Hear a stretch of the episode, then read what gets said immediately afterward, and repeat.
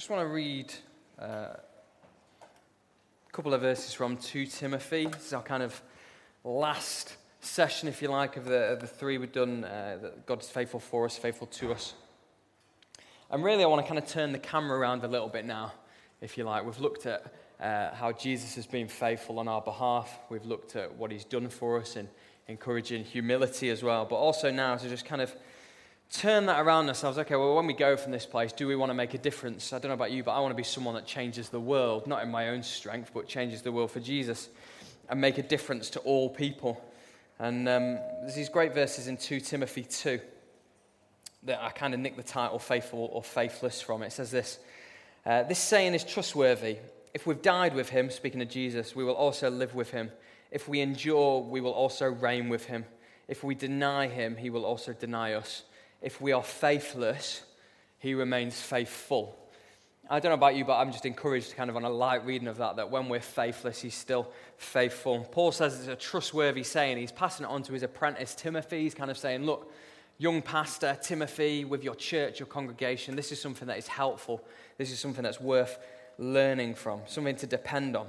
That despite our faithlessness, despite the faithful, faithlessness of your congregation, and it will happen that God is faithful. He's still faithful to save, even when we make mistakes, even when we're messing up. These verses don't mean that God abandons us when we get it wrong. Um, but when it talks here about the fact that if we deny him, he will also deny us, that's more a kind of pattern of behavior. So if we're continually denying Jesus as the Son of God, continually denying his kind of death and his resurrection, then he'll deny us in the sense of, well, we're not Christians, so we won't get to spend eternity with him. Hell is very real. A lot of the time we don't like to talk about hell, do we? But the reality is, we're kind of, if it's not for God's grace, that's where we're going, that's where we're at, that's our destiny. But God's grace kind of covers that and takes us to glory with Him. We're a hair's breadth from that at any one time, it seems. And that's why there's, I think, and there should be urgency for us to live lives that point to Jesus. You know, I don't know how many thousands of people have come into this place today, but time is marching on, isn't it? We don't know what the next challenge will be. I mean, just in the news yesterday, there was that shooting out in Oregon, and the guy was saying, uh, the, uh, the gunman was saying, you know, uh, if you're a Christian, stand up, you know, and if you're a Christian, he shot them. So the second person, so he shoots the first one, murders the first person, and the second one he gets, well, are you a Christian? And they said yes, and then that person was also executed. And you kind of, we're in a world where time is short. We don't know what's going to come tomorrow. We don't know what's going to come today. And yet, sometimes we live in such a kind of, we don't live like uh, tomorrow could be our final day on earth. We don't depend upon God's faithfulness, do we? A lot of the time, we just kind of run of the mill, just carrying on as life has always been. And so, I just want to kind of challenge us to make actually what might seem like small changes in the way that we conduct our attitude and the way that we live our lives. And don't get me wrong here, this will hopefully challenge you. If it doesn't challenge you, then we'll probably have to revisit the humility stuff. But I'm not having a go at you. That's what I say. I don't know most of you. For the three of you that I do know, I'm not having a go at you. Um, but rather, actually, this is what the Word of God talks about. And actually, if we're talking about how do we live out our faith in a really real way today, how do we live out our faith in such a way that we point to Christ? There's a couple of things that might seem insignificant but are actually massive. Uh, we can't save ourselves, and so we want people to see Christ, don't we? And there's some verses that have just been, over the last few months, really speaking to me. One's from Ephesians chapter 4, and the other's from Philippians. And this is Ephesians chapter 4, verses 29 and 30. It says this Let no corrupting talk come out of your mouths, but only such as is good for building up as fits the occasion, that it may give grace to those who hear. And do not grieve the Holy Spirit of God, by whom you were sealed for the day of redemption. You see, the very notion of the third person of the Trinity, person, not a thing, not an inanimate object, a person, and us being able to grieve him, us being able to cause him sorrow now, this is uh, Christians that this letter is written to. So, Paul is writing to Christians and saying, You can grieve God the Holy Spirit by the way you conduct yourselves. The very notion of that is not appealing to me. I don't want to cause God grief. I don't want him to experience sorrow over the way that I conduct myself. the Spirit who seals us for the day of redemption, we can cause sorrow to. The very one who rescues us and regenerates us, we can cause sorrow to. And uh, that scares me, really. That's not the kind of thing that I signed up for when I became a Christian. Don't want to be causing God grief. Uh, but let me just explain to you why that verse in particular, and the one from Philippians 2, uh, have been really important to me. I've realized something about myself, particularly, I would say in the last year, but particularly the last few months and over the summer, that I've been a bit grumpy. Now, you guys don't know me, so you, you can assume that that's true. Um, I've been grumpy, I've been moany, I've had a reputation for being a bit of a whinge, a bit of an Eeyore. My daughter, who is probably having fun out there somewhere, she's gone shopping or something, um, she loves dinosaurs and invented that daddy, with mummy's help, was Monosaurus. That was the nickname that she kind of coined. Fortunately, I think she's forgotten about it now. Um, but God has rather painfully been opening my eyes over the last few months about my attitude, the way that I speak, the way that I think, and what actually people see when I, when I talk to them or when I meet them. I've got countless stories that I could share um, of me being grumpy in Morrison's or um, grumpy in car parks when people that don't have children park in child and toddler bays and getting into arguments with disabled people that can't walk because they should be in the disabled bay. Countless stories where I just get myself into trouble because I shoot my mouth off because I'm grumpy. And we can all do that. We can all reel off a list of first world problems, can't we? You know, I get grumpy if I lose at FIFA, or I run out of toilet roll, or I spill my drink, or I'm on a slow train, or I've got constant battery life, well, no battery life on my iPhone, or I've not got enough money to get the latest TV that I want to get this month. Life's not fair. There'll be countless other things that you'll be thinking of now. I couldn't afford the nice burger and I wanted the more expensive burger, or I've wanted this for ages, but this bill's come in and it's just not fair. And you, would kind of be forgiven for thinking, well, actually, well, what's the problem with me having a bit of a moan or a bit of a whinge or being a bit grumbly? How does that cause grief to God the Holy Spirit? Surely it's people that are hating people. Surely it's murderers and thieves that are causing grief to God the Holy Spirit. And yes, of course they are, because it's sin. But I just want you to see here what boxes in that verse. It says, Let no corrupting talk come out of your mouths. And that's the verse that precedes the one about grieving God the Holy Spirit. The verse that follows that is this Let all bitterness and wrath and anger and clamor and slander be put away from you, along with all malice. You know, when the Bible does this, the Bible has uh, the way that it's been written is just, well, it's beautiful, really. But uh, the authors aren't stupid.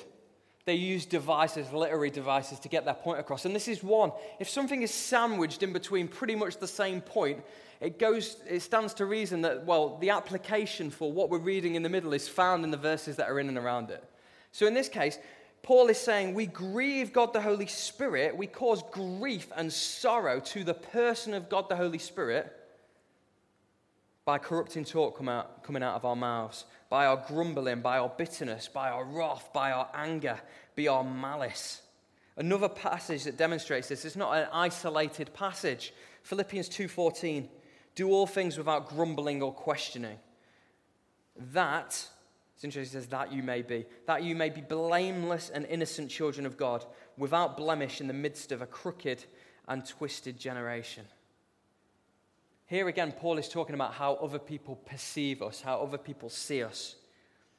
How Jeff down your local or your next door neighbor, that when they look at you, what do they think? They know you're a Christian. What do they see?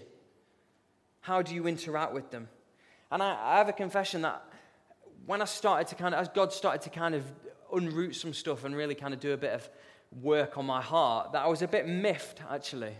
I wasn't too happy with Paul, the apostle that had written these things. He can't be for real. Surely there are bigger problems in life than whether I grumble or moan. Surely having a whinge isn't all that bad. You know, what about lying, killing, stealing? Why is he not talking about that? Why is he not saying, don't kill people and then you'll be my follower? But he's saying, don't whinge, don't moan, don't be bitter. The point I think he's making is that, I don't know about you, but I've not met that many people that have murdered someone. I've not really met that many kind of thieves. But actually, most people that you interact with will not be kind of, you know, psychopathic murders that, you know, they're not doing stupid things. That's not most people that you'll meet. But most people that you will meet in society would moan, would grumble, would whinge. Changing the small things actually makes a huge difference culturally. You see, the culture of the street is grumbling, moaning. All you have to do is go and sit in a coffee shop for 10 minutes. I do this every week because I don't have an office because our church is new. We're only a year old, so we don't have premises. We meet in a school, we set up, we sit down. So I have to work from home, but with two young kids, that's nigh on impossible. So I go to a coffee shop and just sit there and, you know, people watch because that's fun instead of actually doing work. But you sit there and you just listen, not in a kind of weird way. I'm not like eavesdropping. But you can just overhear conversations in the coffee shop. And I tell you, a couple of weeks ago, I just had to put my headphones in because I was raging. I was so like, it was just, it was just awful. It was just moan, moan, moan, grumble, grumble, grumble. And on this occasion, it just happened to be a group of middle aged women. It's not always the case that it's a group of middle aged women, but on this occasion it was. And it was just depressing to listen to. It was all this is going on at school and it's terrible and blah blah. My impression's really good. Um, oh, my biscuit's not very nice. How much are they charging me for my coffee? It's not even warm. And it was just moan, moan, moan, moan, moan the whole time. Nobody had a positive thing to say. You see, what comes out of our mouth, what we say when things don't go our way or we encounter problems, says a lot about whose kingdom we serve. You know, if we're serving our own kingdom, if we're self serving in our identity and who we are, we will moan, we will grumble because things will not go our way. But if we're more concerned with the kingdom of God, we will start to change and start to cut it out. You see, being a Christian, I think we need, it's almost as if when we get this new life and we put our, our faith in Jesus, that we have this new DNA. We should look different. Now, I don't mean physically, but in the way that we speak, in our attitudes, the way that we conduct ourselves. There should be a difference, there should be a change. If you've met Christ, you should not be the same as you were before. Now, that could be a slow process, and there could be lots of things that God needs to do some kind of work on, but we should not be the same. We should be con- constantly changing to be more like Jesus, to live differently, to be able to shine in the darkness. Because if we're still living in the same way that we were, we're not shining anything, we're just blending in with everybody else. So the question that kind of springs to my mind is do I really have to stop moaning do I really have to stop grumbling? Do I really have to not be grumpy? According to the Bible, the answer is yes. And actually, by putting those things into action, it can make a huge difference. Yes, even about the weather, to not have a moan and a grumble. Yes, about the massive queue in Tesco. Even people in car parks who can't drive. Even our politicians, and whether we like the way the election went or not let's not have a moan about it. You know, my social media stuff, day after the election, was just full of angry Christians. Well, either Christians that were really happy, actually, on one side, or just angry people on the left. And it was just, no, no, no, no, I just felt like screaming. It's like there are more important things in life than having a moan and a grumble about who's in power. And actually, that's, that's, you know, it doesn't actually project well, does it? I mean, I remember the, uh, this is a few slightly off piece, but I'm not C of E, but I remember when they were doing the whole women bishops thing. And if you were to just go on Twitter and have a look at the conversation that was going on, it would horrify you. Christians just tearing stuff out of each other, getting angry, moaning, grumbling. If I was a non Christian watching on, I'd be like, no, thank you, I don't want any of that. And that's just social media. You Can imagine in person? It would just be volatile. You see, by not grumbling, we actually shine a light into the darkness. It might seem like a tiny thing, but actually, for a world watching on, it's huge. They start to ask questions well, why aren't you like me? Why are you different? You know, is Paul really saying, if I quit grumbling, if I quit moaning about stuff, then I will shine in the darkness? Because that would appear to be what he's saying. Is he really saying that? Is he really saying that we look more like the children of God? when we do that. And the answer is yes, remarkably. And I can tell you from my own experience here that actually it's making a difference. I actually had someone a couple of months ago, I was a bit sarcastic with them, but they were saying, Oh, carry on being encouraging, keep smiling, you're doing a great job. I was helping at the food bank.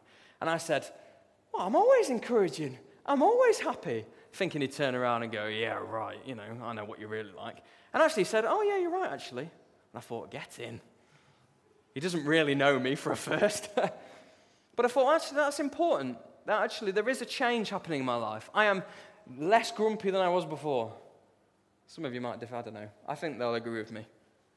Um, and actually, in those moments, you then have the opportunity again to point beyond yourself. To say, well, yes, the reason I have joy in my life is because I've got Jesus in my life. The reason I'm hopeful, the reason I speak positively about everybody is because I have a Savior who speaks positively about me. I have a Savior who loves me, who died for me, who gives me new life. I'm a child of God now. We have that joy, that peace from God, and we have reason to delight in living for Him. I'll just give you an example uh, of an observation that I've made, and actually, it's dead funny. This observation I wrote before our lunchtime today, but it happened at lunch today. I'm not going to name which restaurant we are, but it was Mexican. And uh, you know, if you go to a restaurant and your waiter or waitress really cannot be bothered, you, you know it, don't you? You know, that's all they do for a living. Yeah, they're so mardy, you wouldn't believe it. It's like, at least smile, love. It's okay. It's not the end of the world. If she's mega grumpy, you know what? I start being a bit grumpy too. I'm like, oh, she's flipping away with this food. I've been waiting for this fruit salad for half an hour. For my daughter, I'm not going to fruit salad, don't be silly. But you start feeling a bit grumpy. It starts affecting your meal. It's like, well, I'm going to be late. I'm not enjoying this meal anymore because she can't smile at me. She doesn't look happy. And this happened today, actually. And actually, it kind of shades your view of not just the meal, but the whole chain, the restaurant chain. I'm now thinking this, you know, random Mexican restaurant that happened to be in lots of different places. I mean, it could be Pizza Express. Um, it's a little bit like us representing the kingdom of God. For me now, she's kind of colored my view of the unnamed Mexican restaurant. I go, well, I probably think twice about eating there again because I don't want service like that. Well, the same is true of the kingdom of God. If you like, what happens if it's the reverse? What happens if you have a smiley, happy waiter? Not in an annoying way, You're not in a asking you, are you all right every five minutes, but just in a really delighting, really full of joy, wiping tables, clearing away, a pleasure. Likewise, the joyful waiter leaves a lasting impression of a place you would like to go back to. You think, oh, I'll tip you. You know what? I didn't tip the woman today. I probably should have done. Should have been generous. I might have cheered her up. Maybe that's why she's not getting tips. Maybe I need to listen to that and go back and give her some money afterwards. But when we represent the kingdom of God, you've got to consider that's what we're doing. We are representing the kingdom. Just as the woman is representing the Mexican restaurant, or the joyful waiter is, is representing his restaurant, we are representing the kingdom of God. What impression do we give and paint to people? Do you see what I mean? If we're people that are giving impression of grumpiness, moaniness, just generally it's terrible, they're going to look at that and go, well, you talk about this Savior that's changed your life, but it doesn't look like it to me. I'm all right, thank you. I don't really want a piece of that. People are watching on. And we have to realize that our moanings and our grumblings, even though they seem small and insignificant, do have a huge impact. And more than just what the impact on people, we're told here in Scripture that it causes grief to God. I don't want to do that, do you? Do you want to be grieving God the Holy Spirit? You know, I want to be pleasing God the Holy Spirit. I want to be full of God the Holy Spirit, that He would just be uh, willing to use me and go through me and be, uh, be empowered by Him to do His work today. That's what I want. You know, the problem is if we say, oh, it's okay, a bit of moaning, a bit of grumbling, because it's seemingly insignificant, well, what happens next? What becomes acceptable for us as Christians? That was interesting with just the kind of ethical kind of conversations. At what line is acceptable behavior? Where do we draw the line? Where do we start to look different to the rest of the world?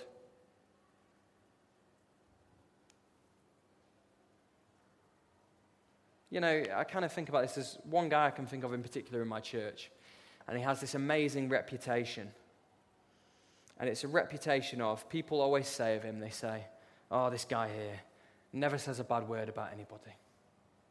Never hear any corrupting talk out of his mouth.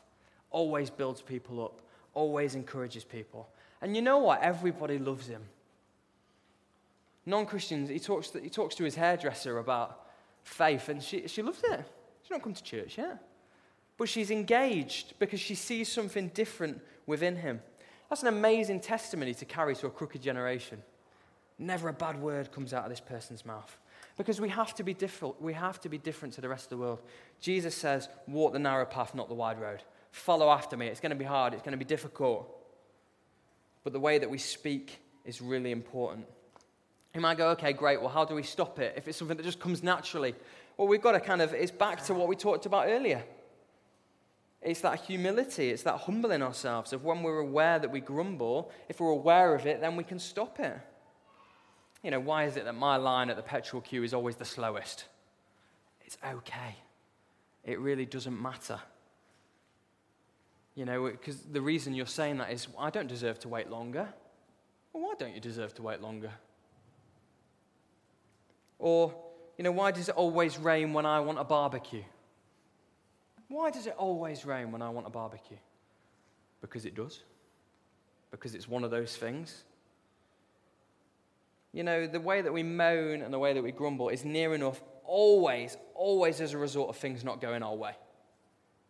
And we have to assess do these things actually, in the grand scheme of things, the grand scheme of eternal destinies being on the line, really matter? If things don't ultimately go our way or not?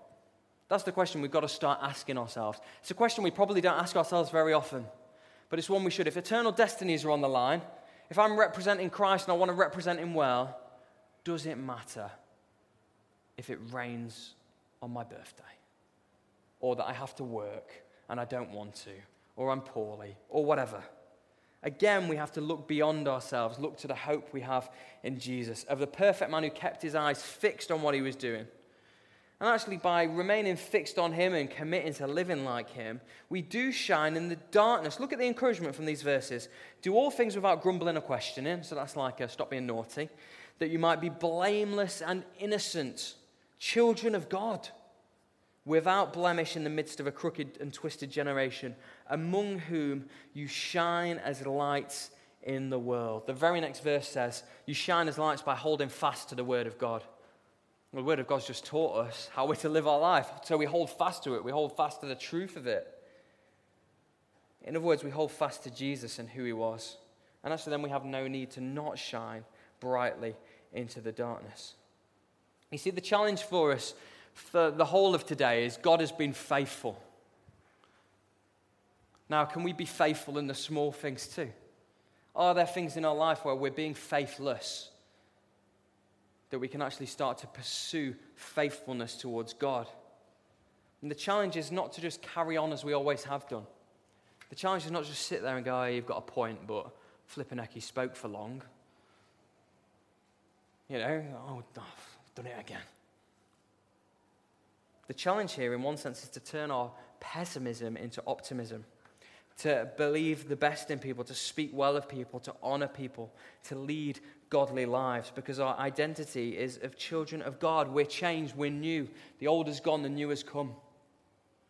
And by God's grace, we need to desire to represent Him because time is short. And you know what? There is loads to be done in building the kingdom of God because there are loads of people that still don't know about Jesus. You know, why do we plant a church? Why do we start a church? Because loads of people need to hear about him. Why do I want the church to be bigger and grow? Because I want more people to hear about him. Because I want as many people as possible to hear the good news about Jesus and make a decision for Christ. Now, if I can in my life, by changing some small things, represent him better and make a difference to that and help that end, then that's what I've got to do. And that's what we've all got to do.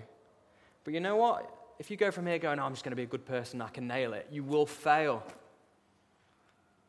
This is the, the moment where we say, Holy Spirit, I don't want to grieve you, but I want to please you.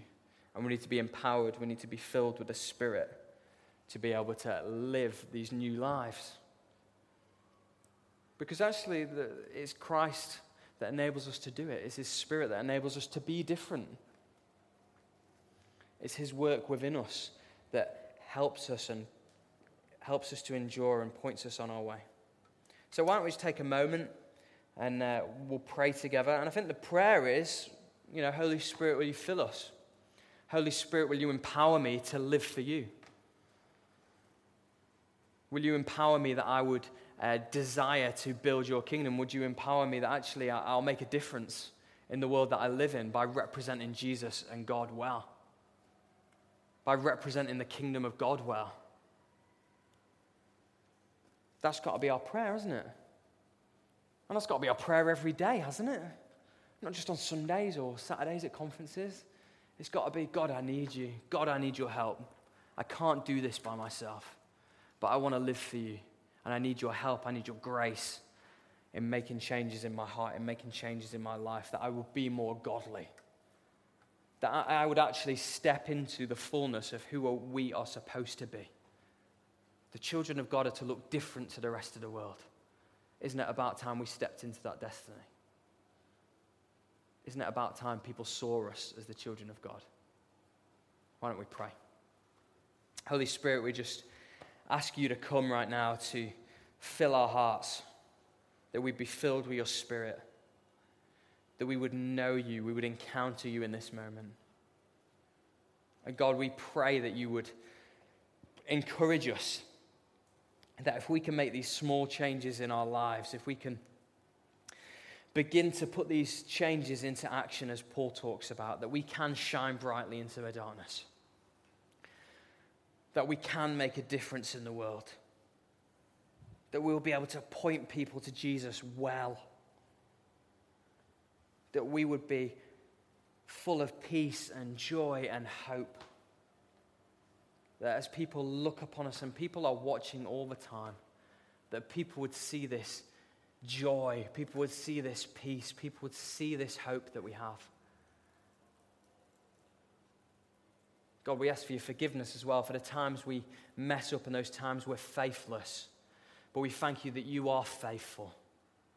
And we just ask for more of your grace.